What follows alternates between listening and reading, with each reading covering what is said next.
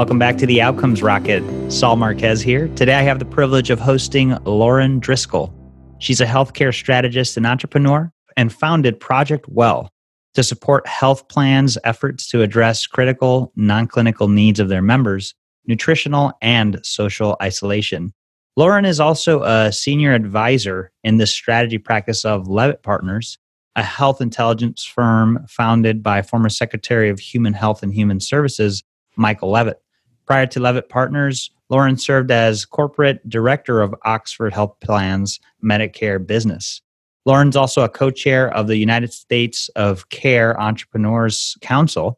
Lauren is also a board member at Village Health Works, a healthcare organization that addresses the root causes of illness, poverty, and neglect in Burundi, Africa.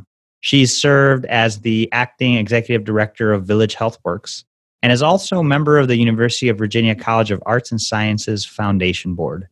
Lauren grew up in Baltimore, Maryland. She received her bachelor's in University of Virginia and her master's in public health from Columbia University. Today we're going to be diving into the topic of really health through what you eat. And the work that they're doing at Project Well is fascinating. Food as medicine. And Lauren is going to be helping us understand how they're helping people stay healthy and thrive with what they eat. Lauren, such a privilege to have you here today. Yeah, Saul, thank you so much for inviting me to talk with you. Absolutely. Now, I love the focus of food, right? You and I had a chance to connect before the interview, and it's near and dear to, to my heart, my, my family's heart. What we eat matters so much. Before we dive into the value prop that you guys have, I'd love to learn more about what inspires your work in healthcare. Sure. Yeah, there are really three things, Saul, that have really pulled me into healthcare. I would say first is just my belief that older adults really deserve better. There's just so much sort of preventable hardship and suffering with respect to health. And, you know, I guess I feel like it's just super unfair that after spending their lives doing the best they can and often nurturing sort of next generations that we aren't doing a better job with respect to the chronic disease that so many of our older adults suffer with. So that that's kind of number 1. Number 2, I would say is just the unfortunate inefficiency of our US healthcare system. Part of me, I almost think I might have been a, a process engineer or something in another life. It drives me crazy to not take the sort of shortest path between two points. And so I look at situations in our US healthcare today, especially say with dual eligibles, the, the care for those who are eligible for both Medicare and Medicaid, and therefore sort of among the most vulnerable in our country. And yet there's just there's so much inefficiency with these two payment streams and the two sets of rules, really creating just, you know, perverse incentives that end up causing these folks to sort of ping pong around our system and drive exorbitant costs and not even particularly good health outcome. So I would say it's inefficiencies like that that you know really draw me into healthcare. And then the final one is, you know, you you introduced, which is just I am such a believer in food as medicine. Um, I think it's very simple. You know, good food leads to good health. And so, as simple as that sounds and sort of even elegant, it's clear that there's just a sort of glaring missed opportunity in our country to really leverage the, the power of food. So it's really a combination of these these three things that inspired me to start Project Well. Good for you. And, you know, you captured some heavy stuff there, Lauren. You know, older adults deserve better and, you know, we're inefficient and food can be medicine and, and it is. So uh, let's dive into this. You know, what, what exactly is Project Well and how are you guys adding value to the healthcare ecosystem? Sure. So our mission, I'll, I'll, sort of just start out by explaining Project Well, I'll tell you our mission. Sure. It's really just to improve the lives of those who are suffering with, with chronic disease, often food insecurity and loneliness, and to bend the healthcare cost curve as we do it. So our solution is centered on food. And we look at food not only as medicine, but also as an anchor for socialization and education. I mean, at the end of the day, we know people come together around food. And so we are a young company. So we are really starting with home delivered meals and meal kits for those who really have sort of the most nutritionally sensitive chronic disease. So think diabetes and heart disease. And we're starting there both because these are the people that have the greatest level of need, we can help the most, but also because um, our proof of concept pilots will really drive results there most quickly. Well, this focus on on meals, you know, the the the, the chronically ill are suffering and as you mentioned earlier, they they're taking up a, a large part of the healthcare bill. You know, and that's just the reality of it. Finding novel ways to address their needs is is critical, and now more than ever, especially around. I mean, I, I hate to say it, but you know, COVID nineteen, right? We're dealing with it. The reality is they need help more than ever too. So, you know, getting them the right food at the right time, all of these things matter. And let's face it, the price of food compared to medications, it's you you can't even compare. So talk to us about what makes you guys different and better than what's available today. Well, so I, I, have to start out by saying there's just so much good work that's being done out there, whether it's food banks or medically tailored meal companies, but it's just still, you know, really early days in the let's call it a food as medicine field. And so it's, you know, early days in terms of literature that is published showing that food interventions, you know, actually do make a difference. I would say that what we are doing is following in the footsteps of a lot of the great work that's been done by the medically tailored meal companies and food banks and food bank programs, but we're doing it in a slightly different way.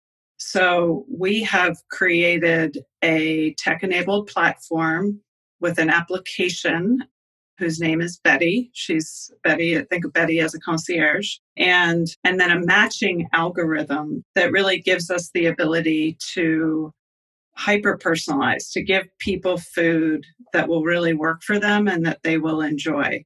So we're factoring in not only clinical needs, but also preferences and circumstances.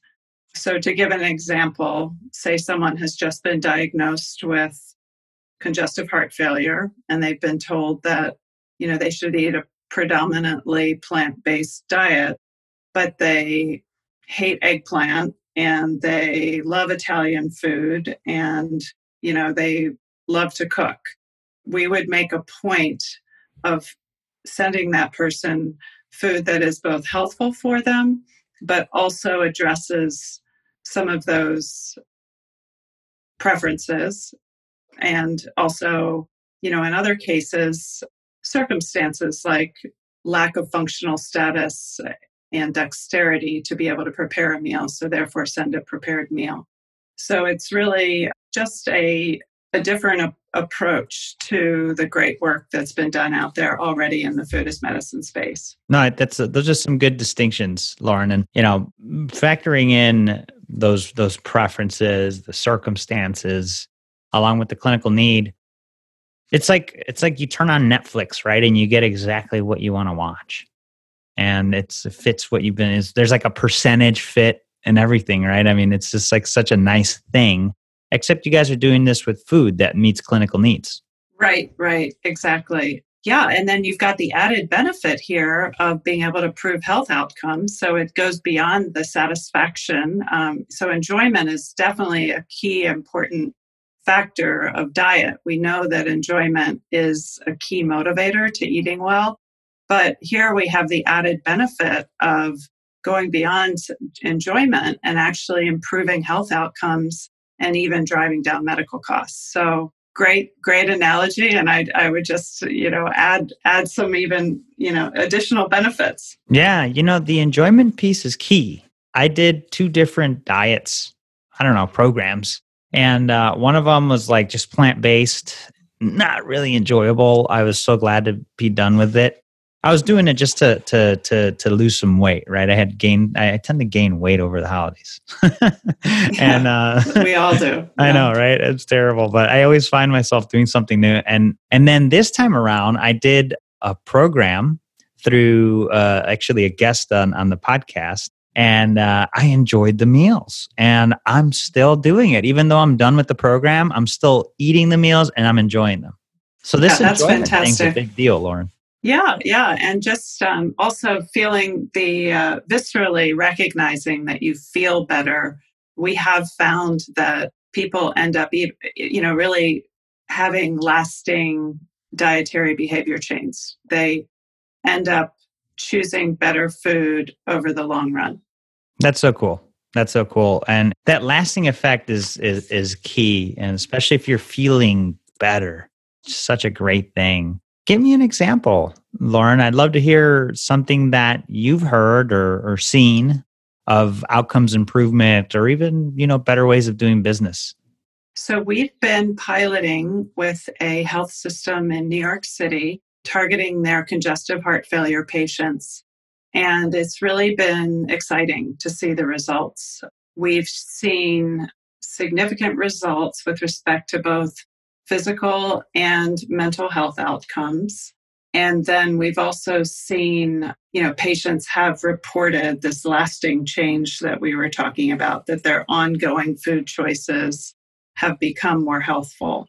So we believe it's our ability to really personalize the food solutions that we're sending to people that's just driving really better compliance and therefore better outcomes, which will lead to medical savings. And honestly, a, a, number of the comments that we get are just super endearing and encouraging.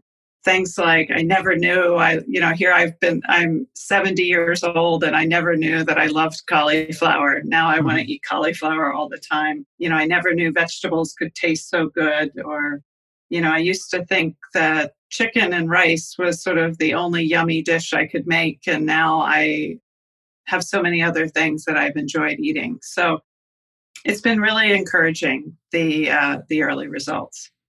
That's awesome. That's so great.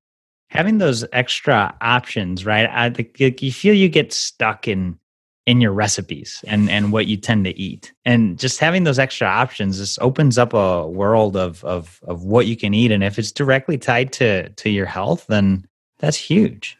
And then there's that added benefit which is so key to the business model that it's also driving medical savings or reducing readmissions so there really is a return on investment for our clients for for health plans and health systems and there is emerging literature that shows that, you know, home delivered medically tailored meals actually do drive significant medical savings that represent a return on investment for health plans um, and at risk healthcare providers. It's sort of a, I, I think of it as sort of a virtuous circle that, you know, eh, the business model and the actual healthcare is, uh, you know, all sort of self perpetuating and taking us in the right direction. Agreed. And, and, so, how is this prescribed? You know, is, is this something that the payer or the employer owns as part of the care plan? And, and tell me a little bit more about the, the dollars. Yeah, sure. Um, so basically, we have learned really through this through emerging literature that it's the, the more targeted this intervention and the more tailored the intervention the really the better so we will work with our customers to target a particular population. So potentially you know people who have diabetes and are food insecure. And then we will reach out to those individuals and have a you know highly customized range of food solutions for those individuals. And the our client actually pays us on behalf of those and you know members or patients they pay us to select and deliver match the the best food solution. And it's really the medical savings and the enhanced member and patient engagement that really makes it worth their while. Sure sure it makes a lot of sense. It makes a lot of sense. I mean if you're not doing that you, you know the alternative is you'll be paying for a heart procedure or an er visit. So totally. do the math. Absolutely. Yeah yeah, um, and as I said, it's early days, but the research is is emerging that you really can drive down ED use, you can drive down hospitalizations and total cost of care. Well, I'm glad. And you know, it, it seems like it, it, it takes putting food in the context of things that we're so used to prescribing, quote unquote, and you know, within the within the confines of, of what we're used to billing for and and you know associating it with those things for it to actually catch on. Totally. And and i'm glad that you guys are doing this. I mean you know ultimately we got to speak the language of healthcare if we're going to have solutions like food as medicine uh, have success. So so tell me a little bit more about maybe a setback that you guys have experienced and a key learning that's come out of it Sure. Well, you know, truthfully and sort of knock on wood, um, Project Well has not really had setbacks yet. Um, we've really been, you know, it's it's early days. We are um, just over a year old, mm-hmm. Um, and we really have been this sort of lean, mean but empathic uh, machine. And um, We've just been accumulating some great advisors and team members and had lots of incoming interest and, you know, are just continuing to build. So I'm happy to say no real setback there. But I did want to take the opportunity just to talk um, on a more personal note. Yeah, I so I decided after having been the lead on the Medicare business at Oxford Health Plans, I decided that I really wanted to be at home with my with my kids. And i mm-hmm. ended up spending about a decade at home really taking care of my kids and just being uh, you know sort of working in the home. And i don't regret it for a minute because there are many reasons on a personal level why it was a clear right choice. But i have to say it was a bit of a setback in terms of re-entering the workforce now a, a decade ago.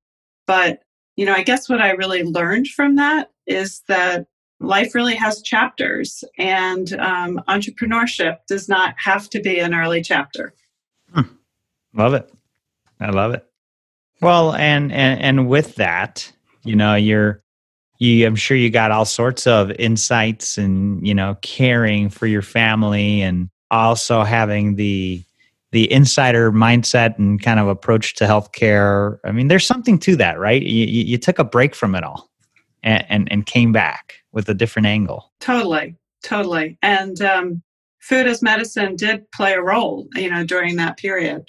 You know, so you're right. You do get, you do bring perspective from every chapter. Love it. That's a great way to look at it. You know, um, every chapter and and and you know you're listening to this right now and you're thinking hmm what chapter am i in and and and uh, and if you take some time to reflect on that and you're ready to turn the page and maybe start a new one then that's fine but if you're in the middle of a good one or you're enjoying where you're at that's good too there's time here and and and you know healthcare uh, doesn't move super fast, although these last few months we're, we're going to see some advances. But uh, you know, Lauren brings up a good point. You know, these these chapters in life, uh, and, and so as you as you think about sort of the last 10 years and the you know now the, the the new chapter that you're on with project well what would you say you're most excited about well, certainly, I think there seems to be sort of an awakening with respect to the importance of upstream factors and, you know, the social determinants of health. And there seems to be a particular recognition that food is is so incredibly important. You know, you see people at large starting to really appreciate and demand healthy food. It's it's almost like there's sort of an expanding almost popular consciousness around the importance of food. You know, even prior to this COVID 19 crisis, there's just a greater recognition. And certainly the COVID 19 crisis has kind of turned up the volume because we're seeing people with heart disease and diabetes who suffer with obesity as being even more vulnerable than than others. But it's, it's good to see that the recognition is is really increasing and it's not only sort of on a grassroots level and in the medical community but even you know there's a bipartisan food as medicine working group now and on a state level there's been some amazing work underway. Massachusetts and north carolina have both made great strides with respect to uh, food as medicine and just addressing other social factors that are so critical to people's well-being and their health. So lots of great work. And then i love the work that united states of care um, which was founded by andy slavitt and natalie davis mm-hmm. they're really taking some of these best practices that are coming out of uh, certain states and sharing them with other states so it's uh, it's just heartening to see the uh, sort of the groundswell of of recognition and focus on on these social factors and in particular food. It is exciting. And and I think it's going to make a big difference. So as we wind down our, our chat today, Lauren, I'm curious what you would recommend as far as reading material for for all of us. Yeah, so um, favorite book ever is mm-hmm. um, a book that uh, was written by Wallace Stegner, mm-hmm. and the title is Angle of Repose. Hmm. And it's actually takes place at the time of Manifest Destiny, and it's the story of an individual woman who sort of makes her way across the country.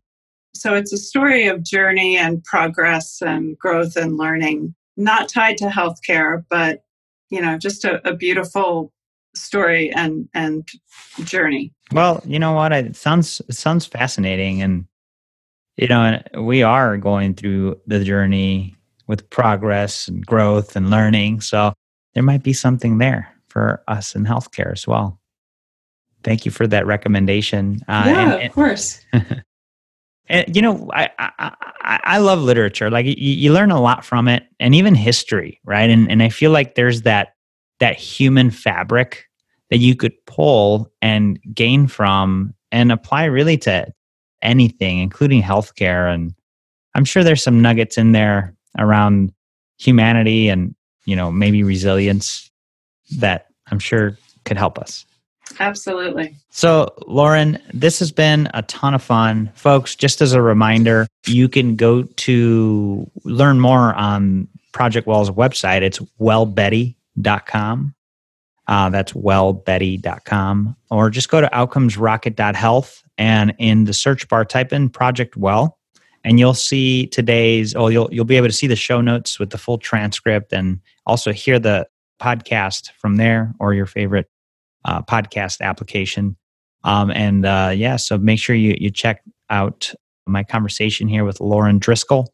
Lauren, before we conclude, I'd love if you could just leave us with the closing thought and then the best place where the listeners could continue the conversation with you. Sure. Um, well, thanks again, Saul, so much for the conversation.